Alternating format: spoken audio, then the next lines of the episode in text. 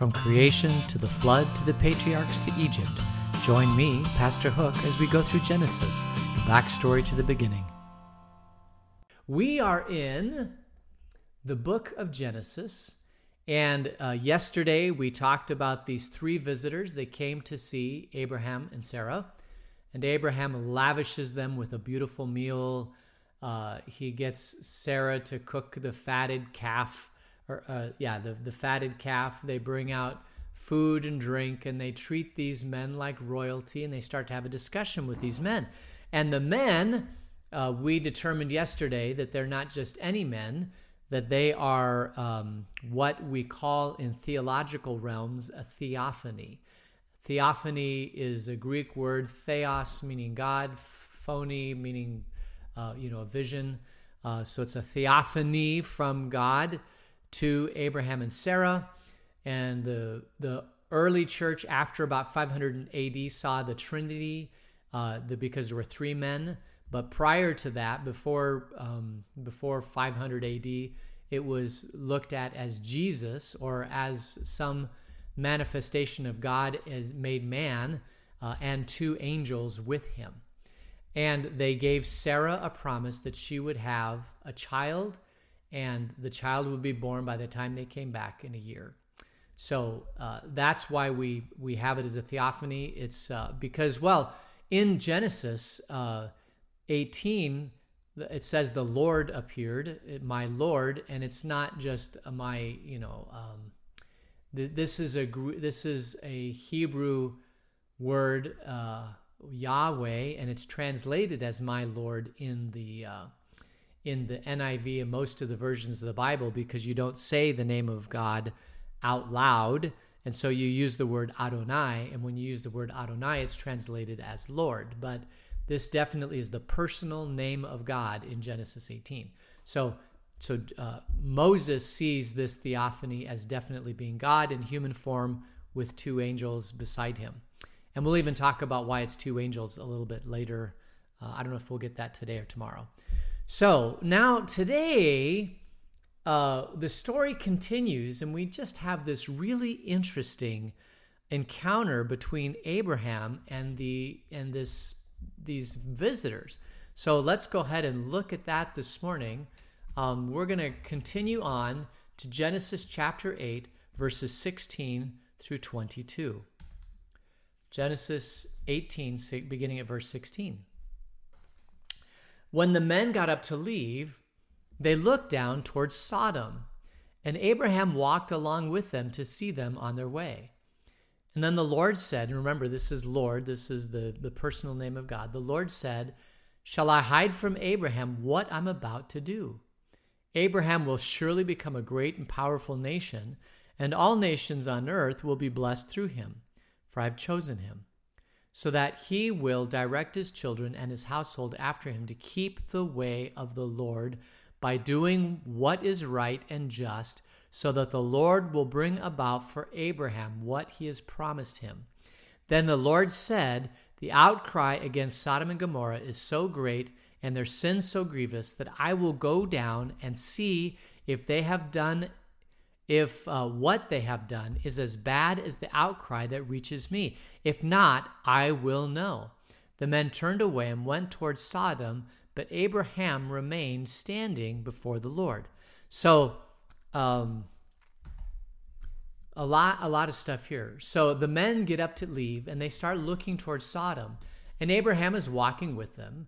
Uh, and then the Lord says to the angels, I suppose, "Shall I tell Abraham what I'm about to do, or shall I not?" Uh, and then he he talks about what's going on in Sodom.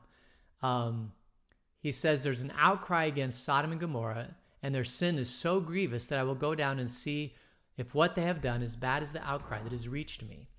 So there is a sin going on in Sodom, and the Lord and the two angels are debating whether or not they're going to tell Abraham about what's going on. Now, why would they debate about this? Well, because Abraham's nephew, Lot, is in Sodom, and, and uh, Abraham knows this. Uh, and remember, there's a very, very special relationship between Abraham and Lot. Uh, Abraham, at this point, you know, at one point had no children. Now he has Ishmael.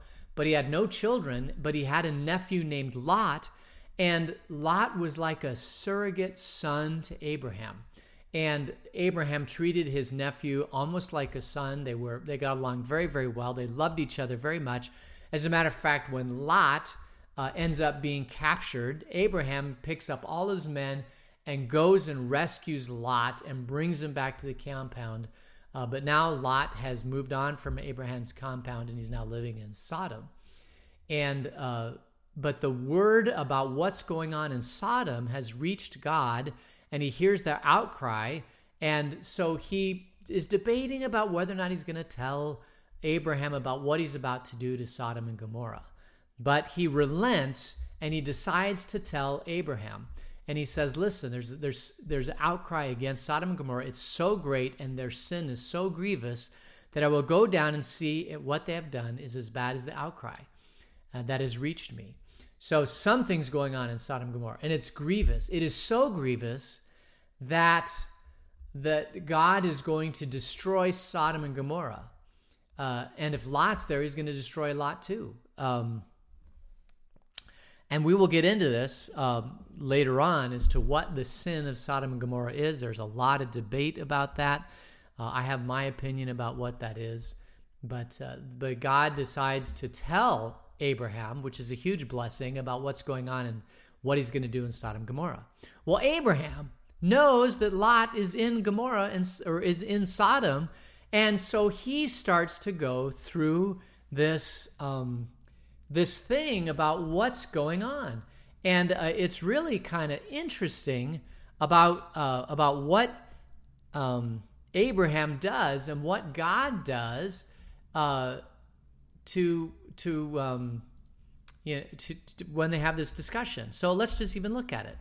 Then Abraham approached him, this is the Lord, and said, will you sweep away the righteous with the wicked? I mean, come on, he says. There's There's got to be at least a few righteous people in Sodom, or uh, yeah, in Sodom. What if there are fifty righteous people in the city? Will you really sweep it away and not spare the place for the sake of fifty righteous people? And far be it from you to do such a thing, to kill the righteous and the wicked, treating the righteous and the wicked alike. Far be it from you. Will you not judge all of the earth and do right? So why is Abraham doing this? Because he knows that his nephew Lot is there, and he also knows, he assumes, that Lot is a righteous man, and that if God could find, you know, if, if Lot's, Lot's a righteous man, he's got a, you know, he's got a wife, he's got some kids, you know, uh, all of these people, if that's enough to spare, Uh, surely the Lord's not going to destroy the whole entire city. Well, let's see what the Lord says. The Lord says, if I find fifty righteous people in the city of Sodom, I will spare the whole place for their sake.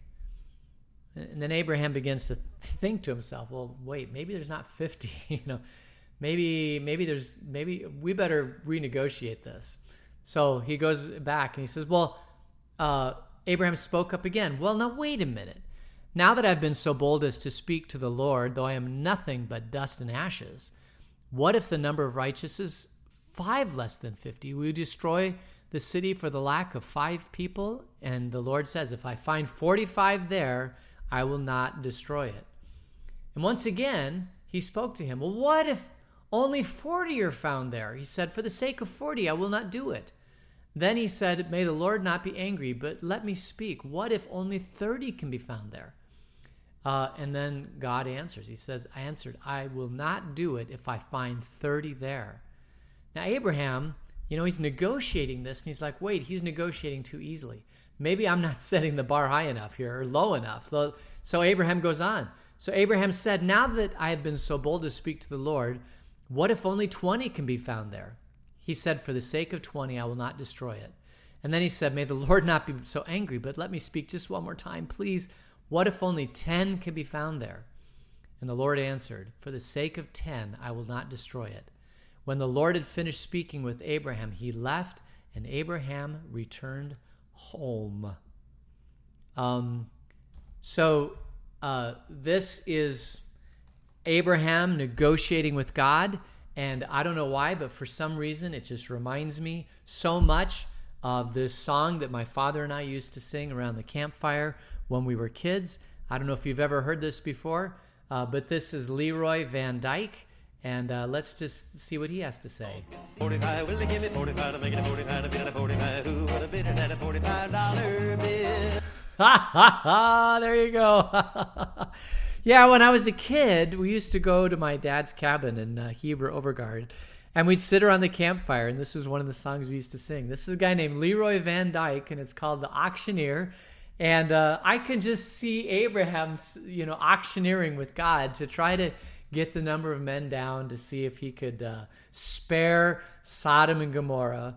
And um, so I thought I'd show you that little treat today because uh, I just, I don't know, I, I love that song. It reminds me of my childhood, uh, you know, sitting around the campfire singing with my dad. Of course, we had the ro- words all wrong, and we didn't have the auctioneer part all wrong. You know, we were kind of making it up as we went, but it was really, really a lot of fun. So uh, look that up sometime. There's a bunch of people that have ended up recording this song over time. I mean, I think it was first recorded by this Leroy Van Dyke.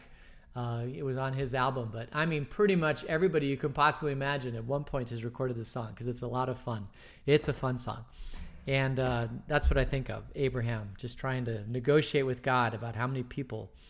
And, um, you know, God... Um, we see in this that God is a uh, oh, generous and a gracious God. He gives Abraham the opportunity to negotiate.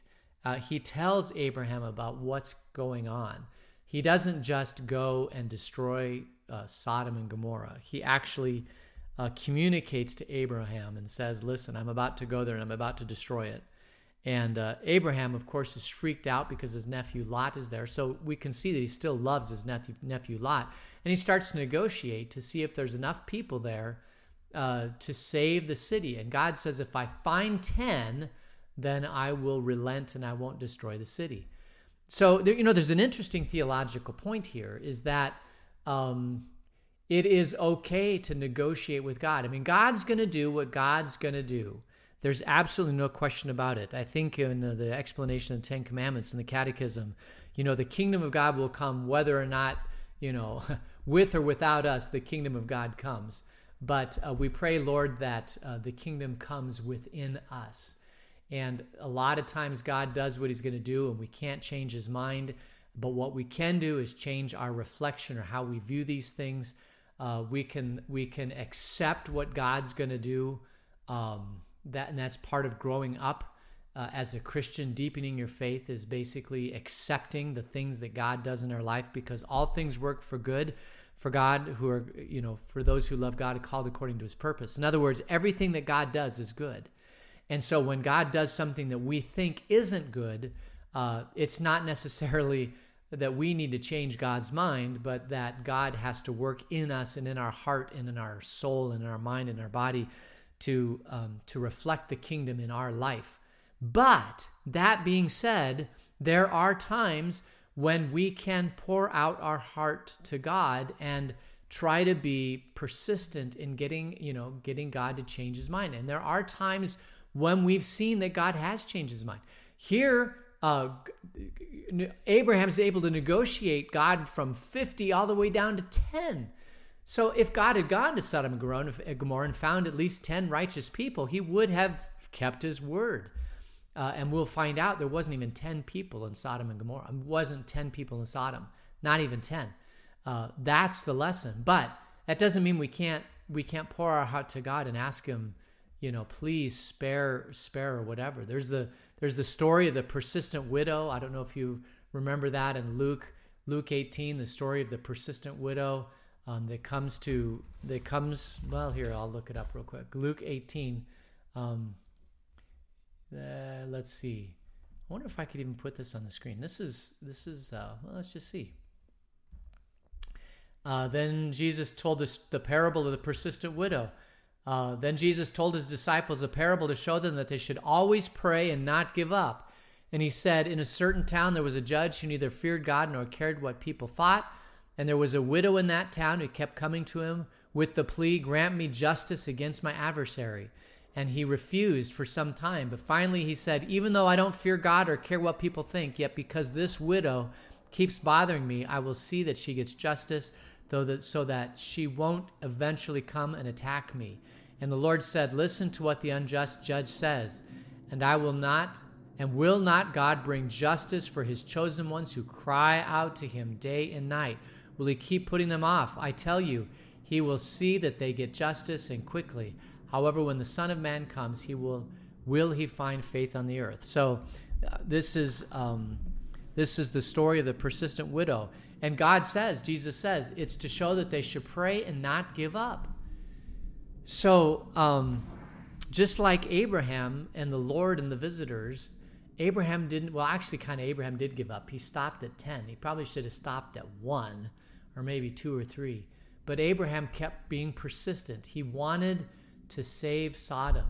Uh, and so he was persistent negotiating with God. You know, there are times in our life when you, I think God even puts these times in our life. Um, there are things, there are times in our life I think God wants us to come to him and pray, uh, and pray boldly and pray with passion.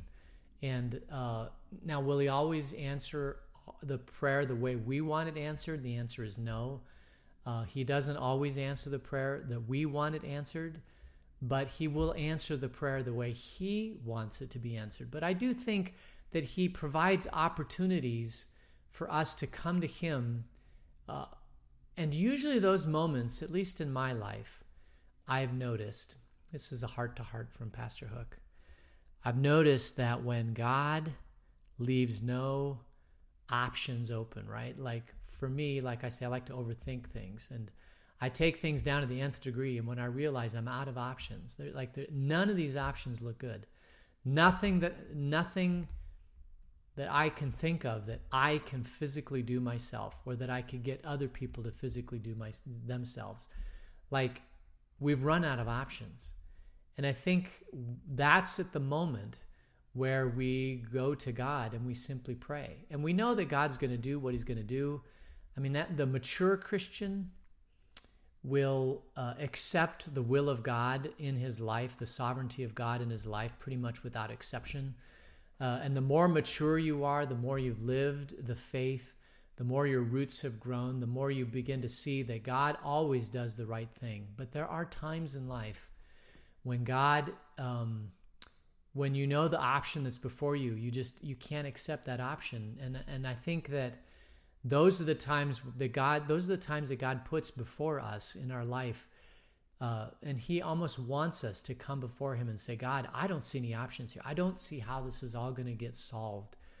Um, you know, I'm at, I'm at the end of my rope. I'm at the end of the way I can think about it. I, all the solutions that I've thought about, Lord, and now I, I I can't find any more solutions. I mean, it's the solutions as I see are bad, really, really bad, and God awful. And um, Lord, I I I need your help in this. And that's when we go to God, and we're like the persistent widow, and we don't give up, and we say, God, I can't, I can't find a solution to this. I don't know how this is going to end, uh, but I know that you are a sovereign God, and I know that you have the power of the universe at your fingertips. You spoke and the earth was created. There is nothing that is beyond your power. Uh, and so, Lord, I simply turn it over to you. There's a popular song. Man, I should show that song. Uh, Jesus, take the wheel, right? Same type of deal. Um, Jesus, take the... Oh, maybe I could find that song. Let's see how much time I got. I got a few minutes. Uh, let's see if I can find Jesus, take the wheel. Yep. Uh, oh, that's a Carrie Underwood song. Huh, Celebrate National Egg Day today with our new song Wednesday. Of course, got to get the commercials before the video starts. All right, here we go. There you go. Jesus, take the wheel. Um, it showed in the video, if you can see that, it showed a an older man taking care of his wife. You know, that'll pull your heartstrings out if nothing will, right? Um, having your love of many, many years, you know, be so frail that you have to feed her. You know, there are times in life when you ask Jesus to take the wheel. Um, you beg Jesus, you know, to, to uh, I, I don't have any more solutions, so I'm putting it all in your hands, Lord. Uh, and beg and pray and plead with God that uh, that he will change the circumstances, or at least help you get through the circumstances. And, of course, we know that Jesus won the war, right? Uh, he came down, he conquered death, uh, sin, Satan, and the power of the devil, uh, and, and death, and all of that Jesus conquered. And that's a great thing. But the other part of it, you know, we've been talking about living the abundant life here in twenty twenty. How's that working out for us, right? Um, but the thing is, is that part of the abundant life is also that Jesus fights the battles with us. So we're in the middle of COVID, uh, and we've got all these restrictions and all these things going on. Uh, don't ever forget that Jesus is walking beside us every moment. Uh, every battle that we face, every uh, everything that's going that we just can't handle, Jesus is there. He's walking beside us. He holds our hand. He gets us through it. Um, and it is okay to plead, as Abraham did, uh, that God would change his mind. And and apparently, this in in the story from Luke eighteen. Uh, because of the persistent widow, it wasn't anything else, just her persistence. God relented and did, and we see this in Scripture all the time. We, it's right here, right, with Abraham negotiating with uh, with the stra- with the three strangers that came in. The Lord, um, God relented. He changed his mind. He went from fifty down to ten. Now we'll find out there wasn't even ten people there, but God, God promised Abraham that if he found ten people, he would spare Sodom, and he would have done that. God always keeps his promise. So don't ever stop um, negotiating with God. Don't ever stop being an auctioneer, if you will. Um, God listens to your prayers. Uh, he loves you. You're his precious child. He wants the very best for you. And I think there are times when he wants us to come to him and beg and plead and ask for, for things to change. And there are times when he will change his mind uh, and do something in a different way. God's got all the power at his fingertips to, he knows how it's all going to end. He he knows every mind. He knows every heart. He knows every hair on your head. He knows how it all is going to play out. So he can change the circumstances if he want to, and then make other circumstances change. Um, he certainly has the power to do that. And I believe that he does do that.